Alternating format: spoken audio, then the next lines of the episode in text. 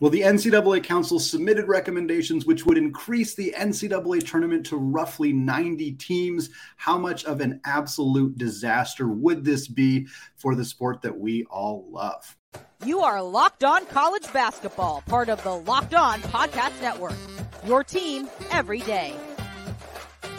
What is up? Welcome to the Locked On College Basketball Podcast, part of the Locked On Podcast Network, your team every day. I'm your host, Andy Patton, and I'm thrilled to be joined here today by Leif Thulin of the Locked On NBA Big Board. Leif and I are going to discuss a wild couple of days in college basketball, uh, we're going to start talking about the latest report on a hot topic across the sport. This has been discussed uh, pretty much at length since over the summer. I remember a lot of conversations about it back then. That is, of course, the potential expansion of the NCAA tournament. Uh, personally, it's hard for me to imagine a more perfect sporting event than the NCAA tournament as it is right now. Uh, the NCAA Council, which includes SEC Commissioner Greg Sankey, who has kind of spearheaded this movement, uh, they made recommendations that would include. Uh, the sports playoffs throughout the NCAA to be about 25% of the teams that participate for the NCAA tournament. That would mean roughly 90 teams in participation in the big dance. Leif, uh, this has been going around for a while. I'm sure you've heard the conversation long before yesterday when this council recommendation came out. I'm curious, kind of your thoughts on a potential expansion to the NCAA tournament. Yeah, I'm with you. I, I don't love the idea of it at all because I, I think if I think of the best tournament setting uh, mm-hmm. there is, it, it's March Madness. Like it, yep. it, it's, it's quick, it mm-hmm. happens there's the excitement's boiled up because of the duration of the tournament. If you were to add more stages and, and what I would call meaningless games, mm-hmm. I know anything could happen. And there's going to be an even more improbable upset. Mm-hmm. Uh, but I, I, just, I, I, love March Madness, and, and mm-hmm. maybe call me a traditionalist, and that's fine. But uh, there's not, there's nothing wrong with the tournament. And in mm-hmm. fact, if I were to make one tweak, if you were to say like Leif, you have to make one tweak to current March, mm-hmm. I would take out the first four. Yeah, like that's the only tweak I can possibly make. You still yeah same number of rounds for just about every team. You still have to win six games to win the tournament. You get 32 automatic qualifiers, and you get 32 at large teams, and instead of getting 36 at large teams.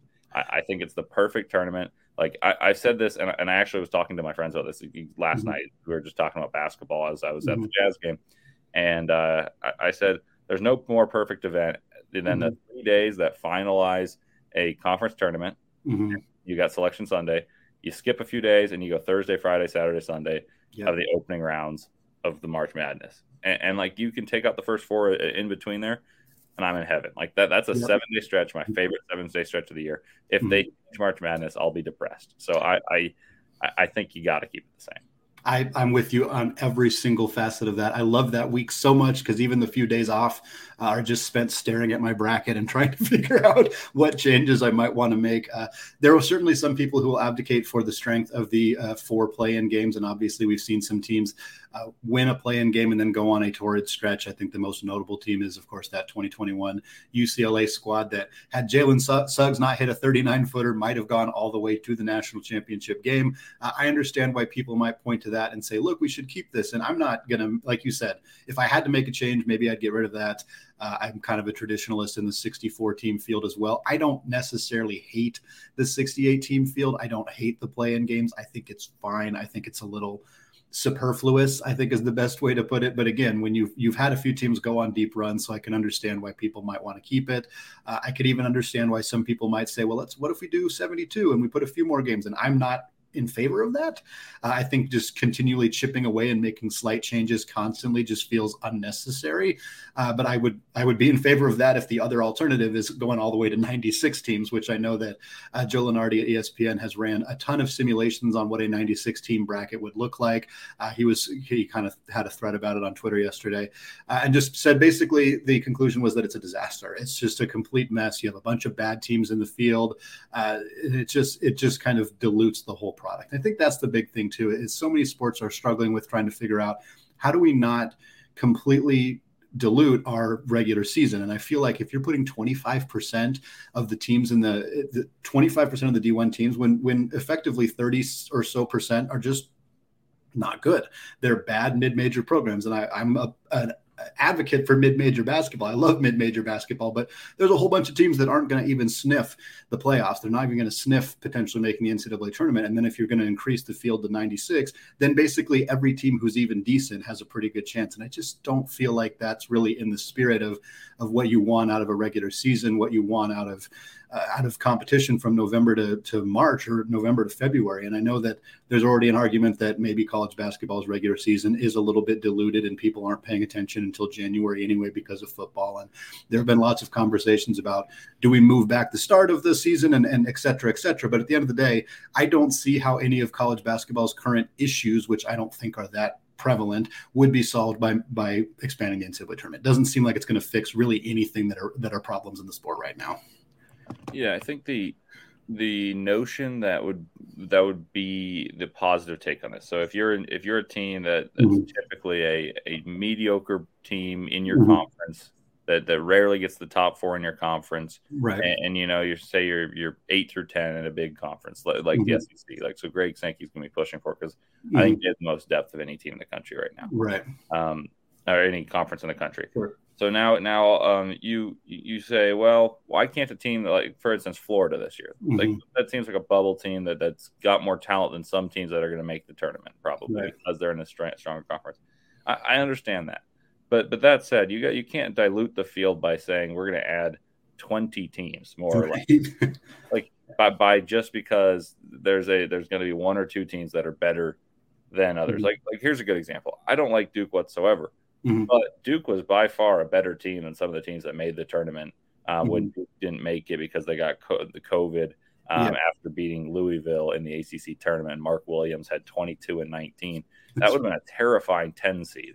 Like mm-hmm. they weren't a good team, but that would have been one of the like worst 10 seeds like to, yeah. have in your bracket that you could imagine.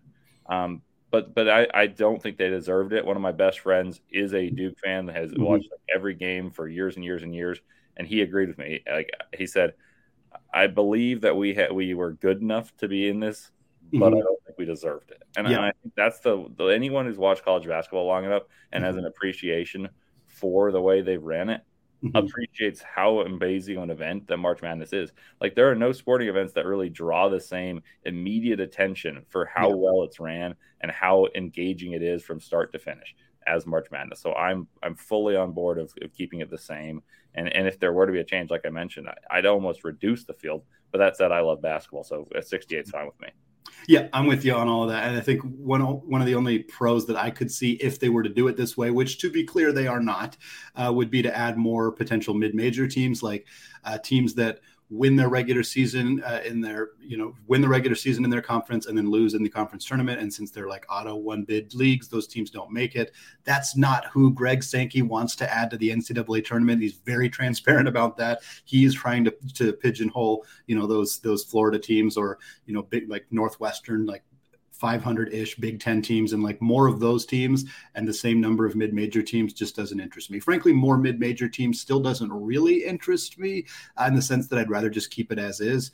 Uh, but knowing that if they do expand it, it's not going to be the little guys who get the bump. It's going to be more of these big Power Five programs that just had mediocre to even bad regular seasons. And that's just not interesting to me. I just don't want to see those teams get that opportunity uh, when, like you said, using the Duke example, they didn't earn it. Well, Leif, Tuesday gave us a pair of very interesting results. Kansas State dropped 116 points on Texas in on the road at the Moody Center. Pitt polished off Virginia after beating North Carolina earlier in the week. We're going to discuss if those two teams are legit contenders or if they are pretenders. But first, today's episode of Locked On College Basketball is brought to you by Bet Online.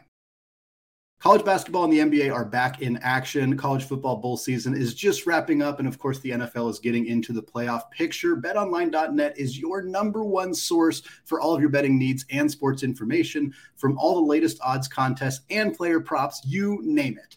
BetOnline remains the best spot for all the latest sports developments, including podcasts and reviews for all the leagues this season. And it's not just basketball.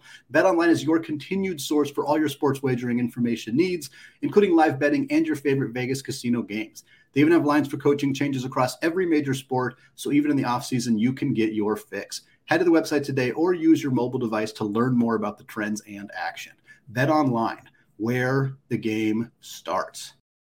All right, segment two, still Andy Patton, still locked on college basketball here. I want to thank all of you for making Locked On College Basketball your first listen of the day. For your second listen today, check out the Locked On Sports Today podcast. From the games that matter the most to the biggest stories in sports, go beyond the scoreboard and behind the scenes with local experts and insights that only Locked On can provide. Locked On Sports Today, available on this app, YouTube, and wherever you get podcasts. All right, Leif, we are doing our weekly contenders or pretenders segment here, and Tuesday's slate of games gave us a couple incredible opportunities to talk about some surprising results. We got to start talking about this ridiculous performance put on by Kansas State over Texas at the Moody Center. 116 points on the road. A few fun facts before we talk about this team. That is the most wins on the road by an unranked team over a top 10 team in the AP era. That goes back to 1948. Uh, the Wildcats shot 60% from the field. They shot 54% from three. They shot 94% from the free throw line. They're the third team in the last decade to put up those numbers and also 115 plus points in a game. The last two teams that did it were Utah against Mississippi Valley State. Florida State did it against Nicholls State. Kansas State did it against Texas, one of the top 10 teams in the country, a borderline top five team. Uh, the 1.41 points per possession was the most Texas has ever surrendered in the KenPom era. Leif, what were your thoughts on this game? And really, what are your thoughts about this Kansas State team who has been quite solid all season long, but I'm not sure anybody expected them to do this here uh, on the road? Yeah, scoring 58 points in the first half at Texas, and and this is, I mean, you're you're very familiar with this. When mm-hmm. Texas played Gonzaga at that arena, yeah. it was jumping, it was oh, rocking, and, and, it was impossible to get the ball mm-hmm. in the post at Drew Timme. Mm-hmm. So mm-hmm. Kansas State gets Jerome Tang, mm-hmm. and he's made an immediate flip of the switch. Like this was yeah. a bottom dweller in the Big uh, Big 12. They yeah. lose their best player, Nigel Pack goes to Miami and they flip the switch and they bring in transfers. The whole team's made up of transfers, a new coach, and they've come together and put together one of the more cohesive identities of any team in the Big 12, mm-hmm. other than a team like Kansas, who's kind of right. plug and play. Bill Self's been there forever, a lot of mm-hmm. returners, even if they're taking larger responsibilities. And it, it's really impressive. A few stats, like you, you mentioned a few, and, and I had a few. Kansas State's number 31 in KenPom, mm-hmm. they're 37th in offense and 42nd on defense. Mm-hmm. And, and, that's a recipe to get into the big dance. Like yeah. if you do the mathematics on on how to get in, there's going to be 32 at mm-hmm. large, uh, sorry, automatic qualifiers, 36 mm-hmm. at large bids. There's going to be some automatic qualifiers that would have made it as at large. So and then there's going to be some bid stealers. Right. So they're a team to me that right now is on the inside, like just mm-hmm. inside of the bubble. If they lose a few, they'll end up on the bubble. But that's mm-hmm. something I wouldn't, wouldn't have expected. Like preseason, I thought I was higher on Kansas State than most because mm-hmm. um, I, I, just took a leap of faith. I was like, man, I really like what Jerome Tang's being yeah. told, like what I've been told he's responsible for at Baylor. And mm-hmm. that part of the system and the culture at Baylor under Scott Drew was uh, was something that Jerome Tang in, implemented, and I was I just kind of took a leap of faith and was, was higher. But that said, I had no no delusions or, or mm-hmm. I thought disillusioned. I was not disillusioned into believing that there would be a top five team in the Big Big Twelve. Yeah, I will tell if they are, but like mm-hmm. the fact that they're close is, is really remarkable. And that said, I, I will I will posit I've got some concern for Texas now. Mm-hmm. That was their core. That was never going to leave um, in, in, the way. Like you could see odd, offensive droughts, but giving up that many points, 58 and a half is, is really alarming. Yeah, like especially in a first half. Like there's this feeling out period in a basketball game and, and they haven't played the conference games really yet. Um, they, I mean, Texas squeaked one out at Oklahoma, mm-hmm. and you got to feel good coming back to home and, and, and trying to get a good start playing Kansas State. So, to answer your question in, in a long winded way, I'm I'm high on Kansas State. I can't push myself to say they're a contender, but yeah. I think they're in contention to make the tournament, which is as much as anyone, and maybe even more than anyone could have anticipated for the people in Manhattan, Kansas. Yeah, I'm with you 100%. I, I, love the additions that Kansas State has made. Uh, Keyontae Johnson has been just awesome for this team. He's been super, super efficient, uh, 57.5% from the field, just under 41% from deep. Uh, Markquis Nowell has been awesome as well. He had 36 points. I think it was on 14 shots as well against Texas in this game. A really, really nice performance from those two guys. Uh, this team is absolutely on the up and up. I'm – yeah, I guess it depends on your definition of contender. Do we think this team's going to make the big dance? Yeah. And do I think they could pull an upset in the big dance? Yeah. Do I see them as an Elite Eight, Sweet 16 even team? Eh, probably not. Uh, I mean, you never know. Once you get into the big dance, things crazier things have certainly happened. But uh, I do think that this kind of exposes a lot of the issues that Texas has had this year. They're only a two-loss team. Uh, Texas doesn't have. They have one. They have two good wins. They have a, a, very nice win over Gonzaga, which has aged well, as we've seen that Gonzaga uh, was was pretty rough at the beginning of the year. Has has shaped out better lately. Uh, Creighton, that was a nice win at the time. They were number seven in the country. That doesn't look as good now. Uh, they have a loss to Illinois, and they've been good throughout the season. They've blown out a lot of teams that they should be blowing out, but I'm not 100% sold that this team is necessarily going to be uh, where a lot of people had them. They have some inconsistency from beyond the arc.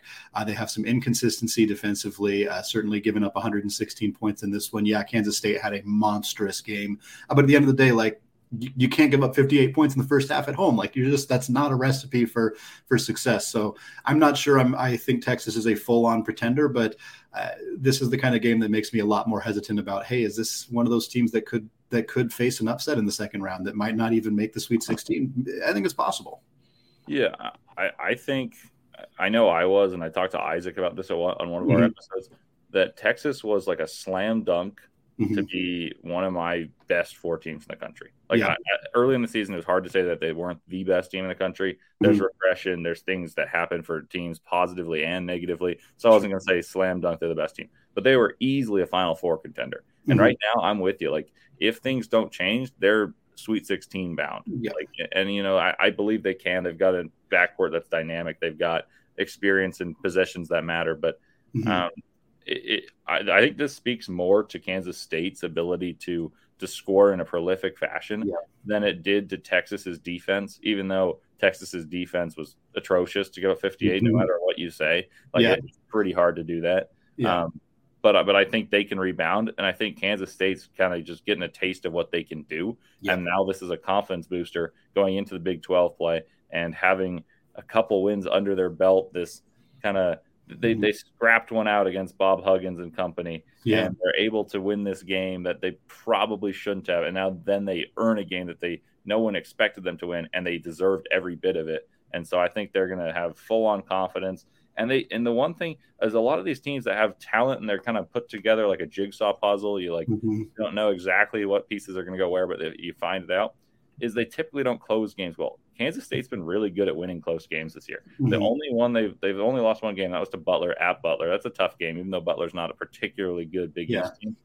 Um, but they've been able to win games that I wouldn't say they necessarily should have early in the year, and mm-hmm. I kind of started to believe in them more and more. Like they beat LSU, who yeah. who's a decent SEC team in a close game, and mm-hmm. they've been able to um, when when the runs have been stemmed, they make good offensive surges. They've been able to back it up with their defense. So I think the fact that they're pretty evenly ranked in KenPom offensively and defensively encourage, encourages me about Kansas State's future. And I think if the tournament started today, they'd be in, and I think they will make it, but I don't want to say definitively.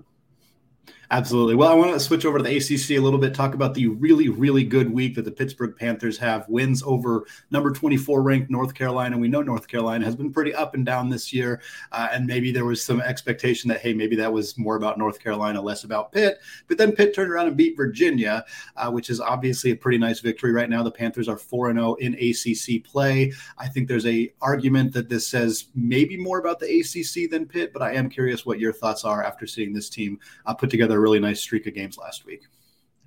Yeah, th- this was confusing for me because North Carolina and Virginia are, I think, the two most talented teams in the. Well, obviously Duke is supremely yeah. talented, but they don't have as much experience as the right. other two. And I think that the North Carolina game there was an element of luck for Pittsburgh. Sure, I, I think that the shooting that they got from Hinson, and especially the one shot that was a prayer and he and he mm-hmm. drained it. Yeah, was uh you know you, you need luck to win big games. Mm-hmm. So I uh I think I think there's an element of luck, but all good teams need that. And but I do think Jeff Capel's putting together a good group like yeah. Hinson, Burton, uh, Sibande, and and, and Cummings kind of mm-hmm. have put together a quartet that you know you're going to get certain points from. Now, can mm-hmm. they get stops? And that's where playing a team like Virginia, who's very good, and they're they're going to have a good record. They're going to finish in the top 20 of the of the rankings, mm-hmm. probably in the top 15. Mm-hmm. That's where it, playing them is a bit misleading because they're they're they're susceptible to upsets. It's not like the team they had with uh, DeAndre Hunter, Ty Jerome, and Kyle Guy, where at the end of the game, it's really, mm-hmm. really hard to beat them because they can score at a high level and defensively, you're not going to score. This team mm-hmm. can keep you from scoring, but offensively, even though they started the year with this like offensive three point explosion, once you go mm-hmm. into the ACC play and play like athletes that know their, your rhythm, you know your mm-hmm. patterns, it's hard to score when you when you're playing the mover blocker and and some of your guards, and especially your best guard who's able to put pressure on the rim is playing hampered with an injured hamstring. And that's Reece Beekman. So yeah. I, I, will say there's a bit of luck for Pittsburgh, but I'm impressed with what Jeff Capel's brought together and the mm-hmm. culture of winning. And, and, this is something that you'll you'll hear repeatedly with me throughout this year and, and, and beyond is, is I think winning is something that you can learn. It, yeah. There's habits of winning that become learned, and there's these teams become good in close games. I think Pittsburgh's becoming one of those teams that, that has a knack for getting into these type of tight games, and the more they practice it, the better they're going to get. So I'll, I'll, answer with I think it's luck, but I don't think it's like the ACC's as bad as maybe that, that people may be listening think mm-hmm. it is. But I think that these are good matchups for Pittsburgh to win early in the year because yeah. Virginia lets you stay in games by playing their slow pace, because North Carolina is searching for an identity and they closed with a lineup they never closed with before. And those shots were mm-hmm. really improbable that fell. So yeah. props to Pittsburgh, but I'm not quite as far sold on them as I am for uh, Kansas State. I think they're in the similar boat. Like if it started mm-hmm. today based off being 4 0 in the ACC, you probably are in, but mm-hmm. I'm going to hold my horses before giving my evaluation. Well, if there are so many big games coming up this weekend, and for those who like to see or who those who like to wager on upsets, cannot miss our final segment of the show, Upset Watch. Before we get into that, though, today's episode is brought to you by Built Bar. If you're looking for a delicious treat but don't want all of the fat and calories, then you have got to try Built Bar. We just got through the holidays, and I know my goal is to eat a little healthier this year. If you're like me, where you want to eat healthier but you don't want to compromise taste, then man, I've got just the thing for you. You got to try Built. With Built, healthy is actually tasty. Seriously, they're so delicious, and you won't think they're good for you. They are perfect for your New Year's resolutions. What makes Built Bars so good? Well, for starters, they are covered in 100% real chocolate. That's right, real chocolate. And they come in unbelievable flavors like churro, peanut butter brownie, and even coconut almond. I'm not sure how Built does it, but these bars taste like a candy bar while maintaining amazing macros. And what's even better is they are healthy, healthy, healthy only 130 calories and four grams of sugar with a whopping 17 grams of protein. And now you don't need to wait around to get a box. For years, we've been talking about ordering your built bars at built.com. Now you can get them at your local Walmart or Sam's Club. That's right. Head to your nearest Walmart today, walk to the pharmacy section, and grab yourself a box of built bars. You can pick up a four bar box of cookies and cream, double chocolate, or coconut puffs. All right, segment three here. Still Andy Patton, still locked on college basketball, still here chatting with Leif Thulin of the Locked On NBA Big Board. And we are on upset watch here. We're talking about a few games coming up this weekend where we think the ranked team could end up losing to an unranked opponent, or in some cases, just a favored team that might end up losing. Uh, I'm going to start us off here with the uh, game on Saturday morning, 10:30 a.m. Pacific time, 1:30 on the East Coast. That is the number 14 Wisconsin Badgers at Illinois. And quite honestly, if you look at some of the predictive models right now, they have I, I, think espn has illinois as a 70.5% chance of winning this game. So it's almost unfair to call this an upset but wisconsin is for some reason the number 14 ranked team in the country. KenPom doesn't like them as much as they like illinois. I think KenPom has wisconsin 49th uh, illinois is 28th for reference there. Uh, wisconsin has kind of just benefited by not losing any particularly bad games, which has allowed them to kind of vault into the rankings. Uh, Kevin Sweeney at Sports Illustrated wrote a really great article recently about the kind of flaws in the AP poll and the way that voters kind of choose to to, to make votes. And he he alluded to Wisconsin being a team that probably doesn't doesn't deserve to be where they are. But uh, enough slander on the Badgers. Uh, I think Illinois is a really really good defensive team, borderline top 25 in the entire country. Uh, winning Big Ten games on the road is really really hard. All that plus the fact that I don't think Wisconsin is all that good. They take good care of the basketball. They're a good outside shooting team. I don't think there's, uh, you know, it's it's certainly not impossible for them to win this one, but uh, I think uh, I, I have a pretty good feeling that the Illinois uh, team here is going to take this one and, potentially finally push Wisconsin back uh, towards where they belong in the rankings. Yeah, I'm with you there. I, that was one I had on my notes as mm-hmm. well. I'll stick with the Big Ten. I think a team that right now is is starting to I won't I won't say spiral, but I think they're showing some flaws as Purdue. They lost by mm-hmm. one at Mackey Arena to Rutgers. I think mm-hmm. they're in line for another loss this weekend. Yeah. Um, the one that I think they'll lose is at uh, at Penn State.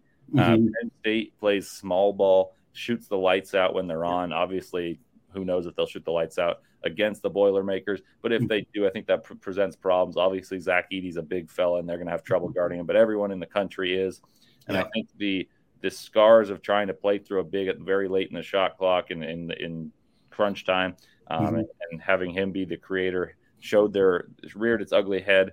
Um, and then the other game that Purdue's playing, and I'll, I'll just kind of cover hedge my bet here. I, I, I wanted to go with the Penn State, but Ohio State um, mm-hmm. is in Columbus playing Penn State, so it's going to be a difficult stretch for Penn State. And mm-hmm.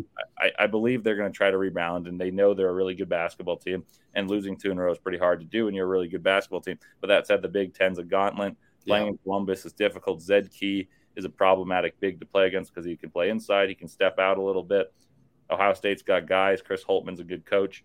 Let's see how Matt Painter adjusts against Ohio State and Penn State. So I'll put the Boilermakers on upset watch. Yeah, I, I, was considering that one as well. I, I think uh, it's it's hard, like you said, it's hard to lose multiple games in a row, and they're going to come out very motivated. But that's a really tough stretch of games that they got to deal with. Uh, I'm going to move over to the Big East. I'm going to take a game that again uh, preseason wouldn't have looked like uh, a game that we would have on upset watch, at least not uh, the direction that we have it on here, and that is number 18 Xavier at Villanova on the road against the Wildcats. Of course, Villanova has had a disappointing season. Uh, injuries. Uh, Cam Whitmore uh, has only recently returned. The star freshman for them, Justin Moore, has yet to return for this team. That impacted them significantly. Really disappointing performance for this team uh, in the Phil Knight Invitational. We have seen them kind of rebound ever since then. I think Xavier is a very, very good team. I've watched quite a bit of them this year. I do think they deserve to be a top 20 ranked team, but Big East on the road playing at Villanova.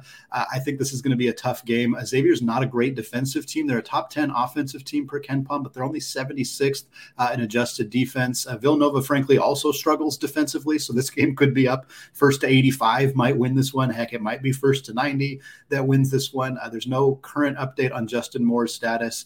Uh, he has been returning to practice very recently. I would be uh, surprised if he made it back for this game. I think if he was going to play in this game, we probably would have already heard it by now, but certainly that would change the dynamic here. I also think we're starting to see Cam Whitmore find his groove. He hasn't been particularly efficient as a scorer just yet. He's only played seven games, he's only playing about 23 minutes a night. I think as he gets more acclimated to Villanova's offense, gets more kind of adjusted to what they're trying to do under Coach Kyle Neptune, I could see Nova pulling this one off and, and uh, sending Xavier home with a loss that they really, really didn't want to take after uh, such a strong start to the season in Big East play. Yeah, I, I, think this was one that was certainly on my monitor as well. Mm-hmm. Um, the the thing that you you nailed on the head for me in this matchup is Villanova can be kind of prone to get stagnant this year, which is mm-hmm. weird to say about a Villanova team after years and years of like associating mm-hmm. with some of the best ball movement. But against mm-hmm. Marquette, there was there was stretches where Nova looked like they were the better team, and, yeah. and then they had these moments where they couldn't penetrate at all, and they'd shoot like a desperation bailout three almost, and get mm-hmm. like late rotations, and it'd be Eric Dixon face up three, yeah. um, and then Chris Arcidiacono shooting a, a last second three. Um, mm-hmm. That said, Xavier isn't as good a defensive team as some of these teams that they've played. Like they played mm-hmm. UConn and Marquette. Um, those two are really good defensive teams. So mm-hmm. I, I, think there's upset opportunity because one, you uh, Nova knows how to win. There's the culture of winning there. Mm-hmm. there is a desperation, and they're playing at home. Xavier's on a on a really high like that's a high of a season, beating the number two team in the country right uh, on your home court, and now you go play at a hostile environment. So that's one I really liked as well. And one to close us out. This one is an interesting one because Iowa, looking towards the season, you'd have mm-hmm. said, okay, yeah, they can cover their home court and beat Indiana. Like that doesn't seem mm-hmm. like a crazy thing. Yeah. Right now, Iowa looks pretty poor, yeah. and Patrick McCaffrey is out because he he's dealing with some anxiety. So hopefully, a, a key piece of that team gets back and, and feels better and is mm-hmm. able to go for the uh, critical stretch of Big Ten play. But Indiana, this is more of a buy low uh, or, or not buy low, um, sell high on Indiana. Mm-hmm. Indiana's ranked highly but I don't think they're terribly impressive. And they also have an injury to their point guard Xavier Johnson. Mm-hmm. Uh, I think in the uh, I was able to shoot the ball pretty well. Indiana's able to condense a floor and make it shrink. But at home, I think Iowa's got a chance to push it. This one is my least confident of the ones we've discussed, but I mm-hmm. thought I'd toss it out there because playing at Carver Hawkeye is difficult. Carver Hawkeye is known to be loud. They play fast. Crazy things happen in that building. And Indiana can be a team that runs into droughts offensively. So mm-hmm. if you can find a good team that, that has the chops to be good offensively against a team that is pretty poor offensively. They just have a good defense and and one star player in the interior, and one of their top scorers is out. That, that I smell a little bit of an upset yep. there. There's possible. There's a possibility. Well, you heard it here first, folks. Uh, we got some upsets for you to keep an eye on out over this weekend. That is going to do it for us today. Thanks to Leif for joining as always. Don't forget to check out the Locked On College Basketball podcast on YouTube. Go hit that subscribe button if you haven't done so yet. Uh, more fantastic com- content coming on Friday. And again, as we get into next week with the potential new number one team after Purdue's loss against Rutgers. For now, though, peace out.